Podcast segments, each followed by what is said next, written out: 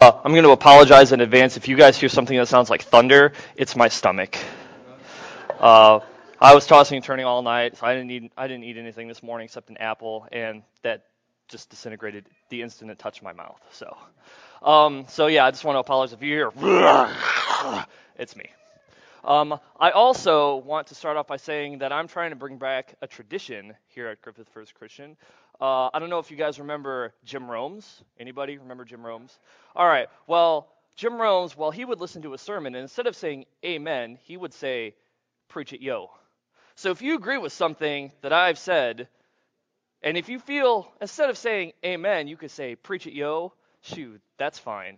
I encourage it. And uh, in fact, it'd be, it'd be awesome if you do that because I'm pretty sure Ozark gives you extra credit for how many people you get to say, preach it, yo. So please, please give me extra credit, please. All right, so man, it's gonna be it's gonna be hard to speak after that. It's gonna be hard. All right, we have the mission statement up there, please. We do this every Sunday. We can probably do this blindfolded. Do we have the mission statement? That's close. Oh, look at that. All right. The purpose of Griffith First Christian Church is to love God, love others, spread the gospel. Man, on fire already. Thank you.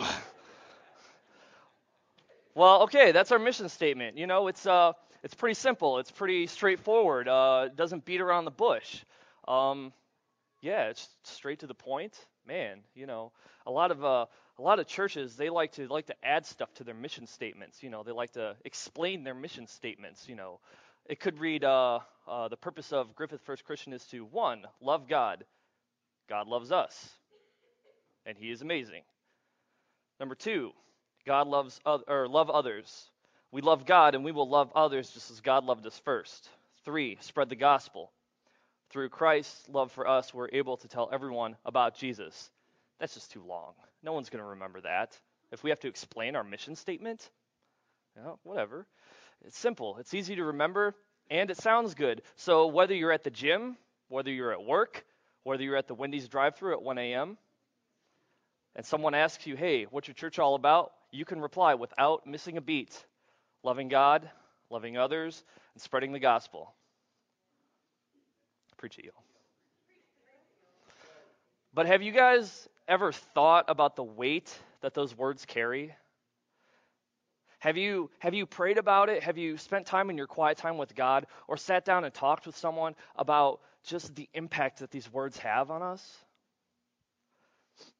Because this mission statement is really easy to say, but is it something we can say from our hearts with meaning and have actions to back it up?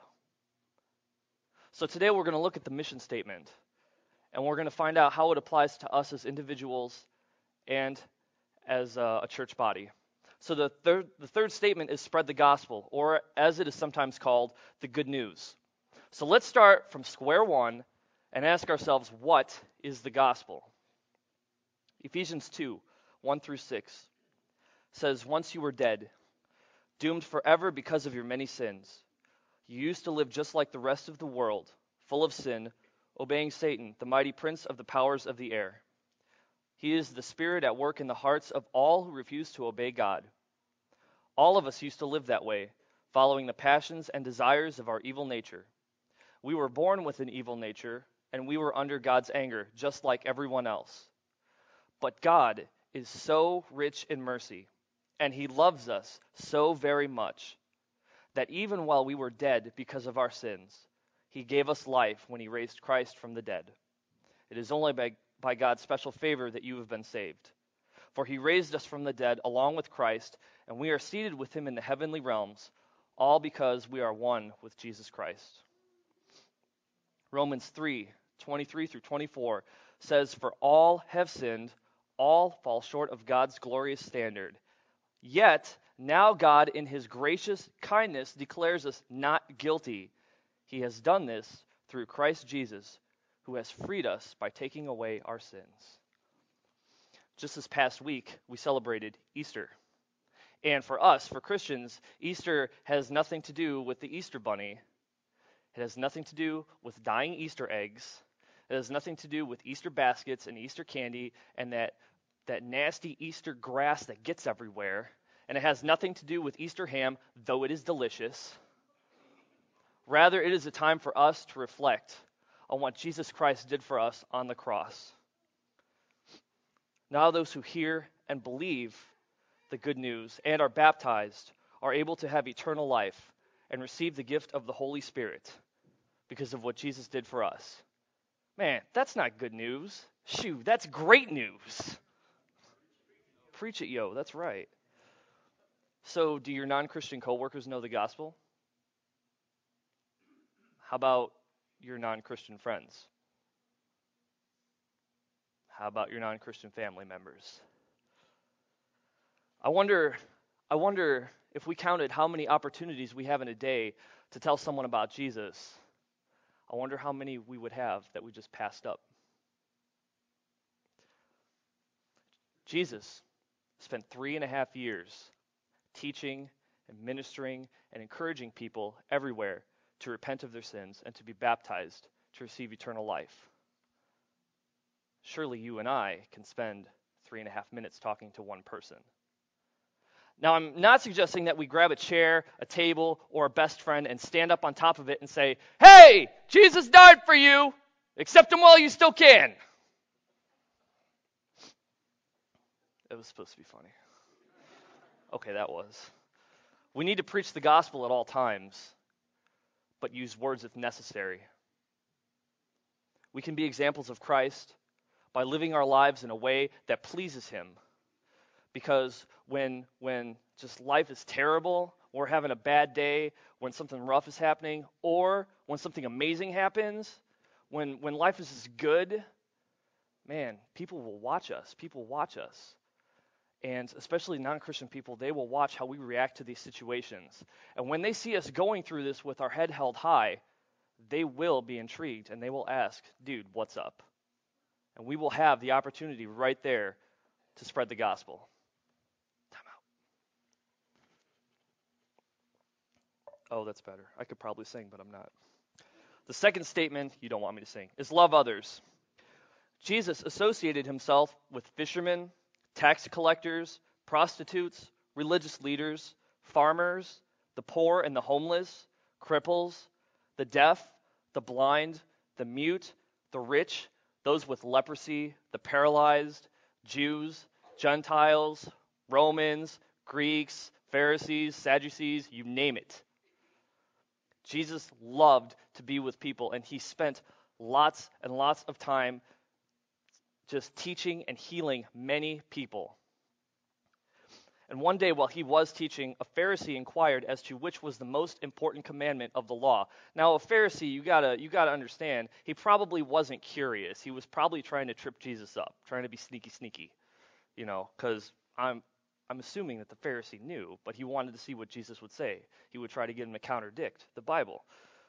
And Jesus replies in Matthew 22:37, Love the Lord your God with all your heart, all your soul, and all your mind. This is the first and greatest commandment. A second is like it. Stop. Did you catch that? Because Jesus just said here that there is a, a commandment that is equal to or just important as loving God.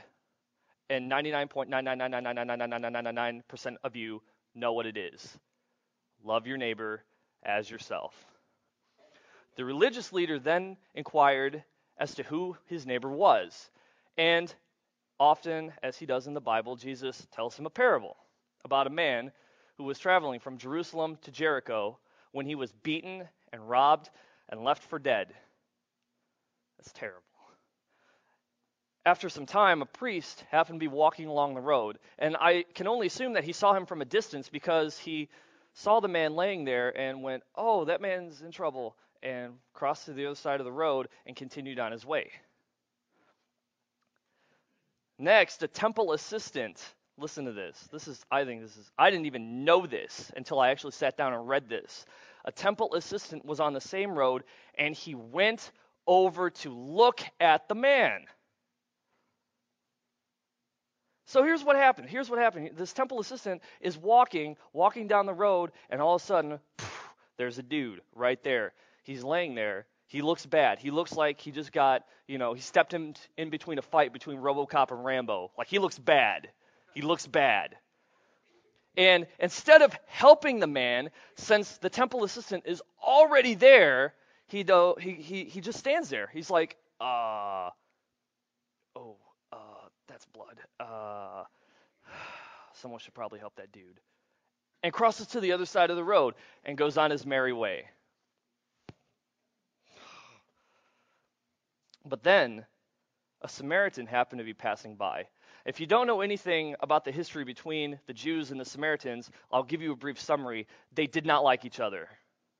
That's it. That's a brief history right there. So you learned something today. This is history class, History 101 with Professor Stephen. The illustration picks up in Matthew 10:33. Then a despised Samaritan came along, and when he saw the man, he felt deep pity. Kneeling beside him, the Samaritan soothed his wounds with medicine and bandaged them. Then he put the man on his own donkey and took him back to the inn, where he took care of him. At the end of the illustration, Jesus asked the Pharisee which man he thought was a neighbor to the man who was beaten. Obviously, the Pharisee replied, The one who showed him mercy. And Jesus said, Yes, now go and do the same. Jesus not only wants us to love others regardless of their race, gender, upbringing, political or religious viewpoints, but he says we are to show them mercy. We are to forgive and to forget and to not bring up a past offense again. Because in the end, the Lord will judge as he sees according to whoever is standing before him. That's not our job. Because how can we spread the gospel if no one wants to be around us because we're too busy picking who we want to love and who we want to judge? That's, once again, not our job. Our task, our privilege, is to love our neighbor. So take a look around. You got a neck, you can move. Take a look around you. Yeah, that person to your right, that's your neighbor. And the person to your left, hey, that's your neighbor too. The people in front of and behind you, they're your neighbors. Balcony dwellers, these people down here are your neighbor. People down here, those balcony dwellers are your neighbor. Adults, these youth right here are your neighbor. And you you youths. These adults, these adults are your neighbor. My cousin Vinny reference. Church, church, everyone, everyone that we come into contact with inside and outside of this building is our neighbor, and we are called to love them just as Jesus loves us unconditionally. That's when you say Prechio.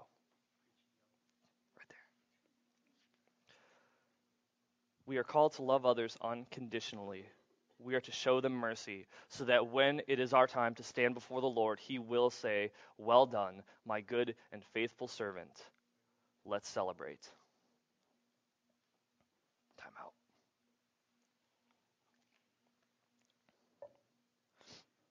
The first statement is love God. Out of all the ways God has shown his love for us, sending Jesus to the cross was by far the first and best way. But why? Why would the Creator of everything deem us sinners worthy of such a gift? The Apostle Paul writes these words about himself in Romans chapter 7, and maybe, maybe they apply to us. The law is good then the trouble is not with the law, but with me, because I am sold into slavery, with sin as my master. I don't understand myself at all, for I really want to do what is right, but I don't do it. Instead, I do the very thing that I hate. I know perfectly well that what I am doing is wrong, and my conscience shows me that I agree that the law is good. But I can't help myself, because it is sin inside me that makes me do these evil things. I know I am rotten through and through so far as my old sinful nature is concerned. No matter which way I turn, I can't make myself do what is right. I want to, but I can't. When I want to do good, I don't. And when I try not to do wrong, I do it anyway. But if I am doing what I want what I don't want to do, I am not the one doing it. The sin within me is doing it. So how can we love God while sin is still in our lives? How how can we love God? How is that possible? Well, the answer the answer is fairly simple. You don't need to be a rocket scientist to understand the answer. You don't have to wear horn rimmed glasses, a white lab coat, and a pocket protector. You don't need it's it's not a it's not a super deep theological answer, something that you you have to sit down and really really think about. The answer is simply this. God loved you first. 1 John 4, 7 through 10 says, Dear friends, let us continue to love one another, for love comes from God. Anyone who loves is born of God and knows God. But anyone who does not love God does not does not love does not know God, for God is love. God showed how much he loved us by sending his only son into the world so that we may have eternal life through him. This is real love. It is not that we loved God, but that he loved us and sent his Son as a sacrifice to take away our sins. Lamentations 3 22 through 23 says, The unfailing love of the Lord never ends. By his mercies we have been kept from complete destruction. Great is his faithfulness. His mercies begin afresh each day. You know what that means? You woke up this morning. Good morning, God. Hey, fresh mercy. You go to bed tonight, you wake up tomorrow morning. Good morning, God. Hey, fresh mercy. You go to bed. You wake up Tuesday morning. Hey, good morning, God. I got something for you. What is it? Take a guess. Is it fresh mercies? Bingo! Fresh mercies. Proverbs 8:17 says, "I love all who love me. Those who search for me will surely find me." God loves you so much that it is not possible for him to love you any more than he already does. He loves you so much. He's our God who, who puts an arm around us when we're sad, who encourages us when, we're, when we got the blues, who gets excited when we get excited. You guys ever been excited about something? Let me tell you what I'm excited about the new Batman movie in 111 days. I'm excited. 111 days. I'm excited. I'm saving a seat for Jesus right next to me. Be like, dude, we're watching this movie. It's going to be great. I can cry. It's going to be great. Seriously, I'll probably cry. You should have seen me when I saw the trailer. I bawled. But, anyways, out of all the things God created, you are his pride and joy. Ephesians 2:10 says that you and I are his masterpiece. Whew. That is pretty amazing. God says we are his masterpiece and that he loves us unconditionally. When's the, when's the last time someone like shook your hand and just told you straight to your face that God loved you? Do you guys remember that? Has that you know what? Dude, God loves you. God loves you. Hey, God loves you, man. Hey, Bob, God loves you. God loves you. How's it going? God loves you. Hey, God loves you guys too. God loves you. How's it going? Hey, God loves you. I better go to this side. Hey, God loves you. Cole, God loves you, dude. Hey, how's it going? God loves you. God loves you. Bob, yeah, God loves you too. God loves you. Hey, everyone in the balcony, can you guys hear me? God loves you. Everyone in the balcony, hey, Big Dave and Betsy, God loves you. Turn to your neighbor, tell him God loves him. If you need to, give him a hug, but don't hug me, please.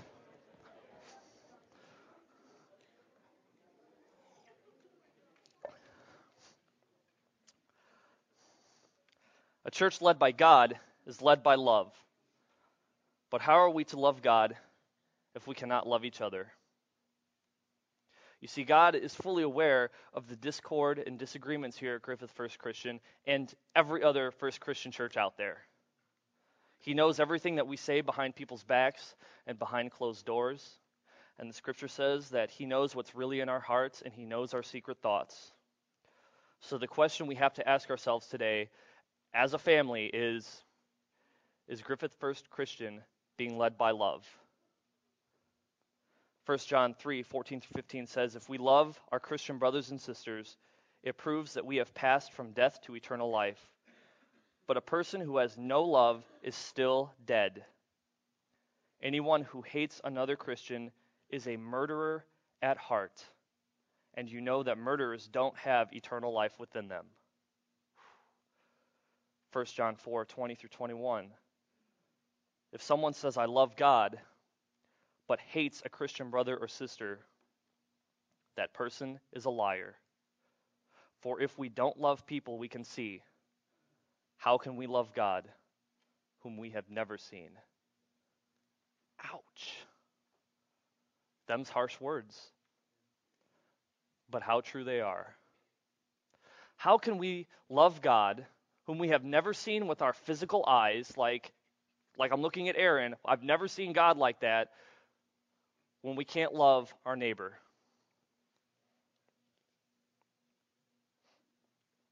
Another question Is this church being led by the Spirit? Often in the Bible, when the Holy Spirit shows up in a person, place, or event, things change. Things, things just get crazy, they get amazing. So, is it time, perhaps, for the Spirit to come in and change things? I'm going away to college, hopefully in September. I hope that's real wood. And I would love, love to come back and see that this congregation was being led by love and being changed and challenged by the Spirit daily. My dream for this church is to have the love and the faith that is shown in Acts chapter 2. And what also gets me excited, other than Batman, is that Sean is getting ready to preach a sermon series on the Church of Acts. I was like, woo, when I found out. I was excited. Um, and in fact, when I get out of uh, college with my shiny new degree, I will be looking for a church that is specifically trying to achieve what Acts chapter 2 had. That's what they want to do. This is their goal. This is who they are. Let me read this to you Acts chapter 2, 44 through 47. And all the believers met together constantly and shared everything they had. They sold their possessions and shared with everyone in need. They worshiped together at the temple each day met in homes for the Lord's Supper, and shared their meals with great joy and generosity, all the while praising God and enjoying the goodwill of all the people. And each day the Lord added to their group those who were being saved. In short, the Church of Acts, chapter 2, loved God, loved others, they spread the gospel, and what happened? The Lord added to their group daily daily, not weekly, not monthly, not once in a blue moon, not every other quarter moon, daily. Wow, daily. So take a look at that. Take a look at that mission statement. Because now it should be more than just words, it should mean something. Can we, as a congregation, love God, love others, and spread the gospel? I think we can. I think we can. As we prepare to close, here are some action steps to put into practice. Now, when I when I say action steps, I promised my brother I was going to do this. So if you've seen Saturday Night Live, you'll know exactly what I'm doing. Here's some action steps to put into practice. There. Number one, number one, make sure to tell at least one person sometime this week that God loves them because it may be the absolutely 100% true thing they need to hear this week. You never know. Number two, make sure to tell, I already read that, seek out someone who hurt you or someone you hurt and offer a sincere apology. Forgive, forget, and move on. Number three,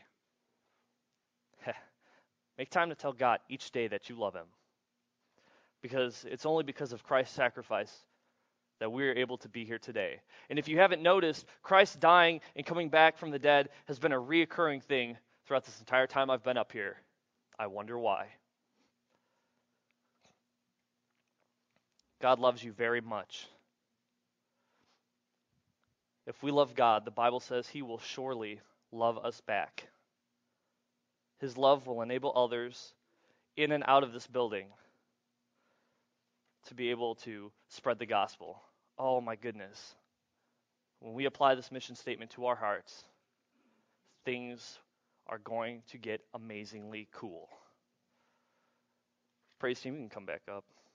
I'm almost done talking. If you have never accepted Jesus as your Lord and personal Savior, now's the time to do it. If you have been worshiping with us for a while and you like what you see and you want to come worship with us every week, hey, that's cool. Come on up.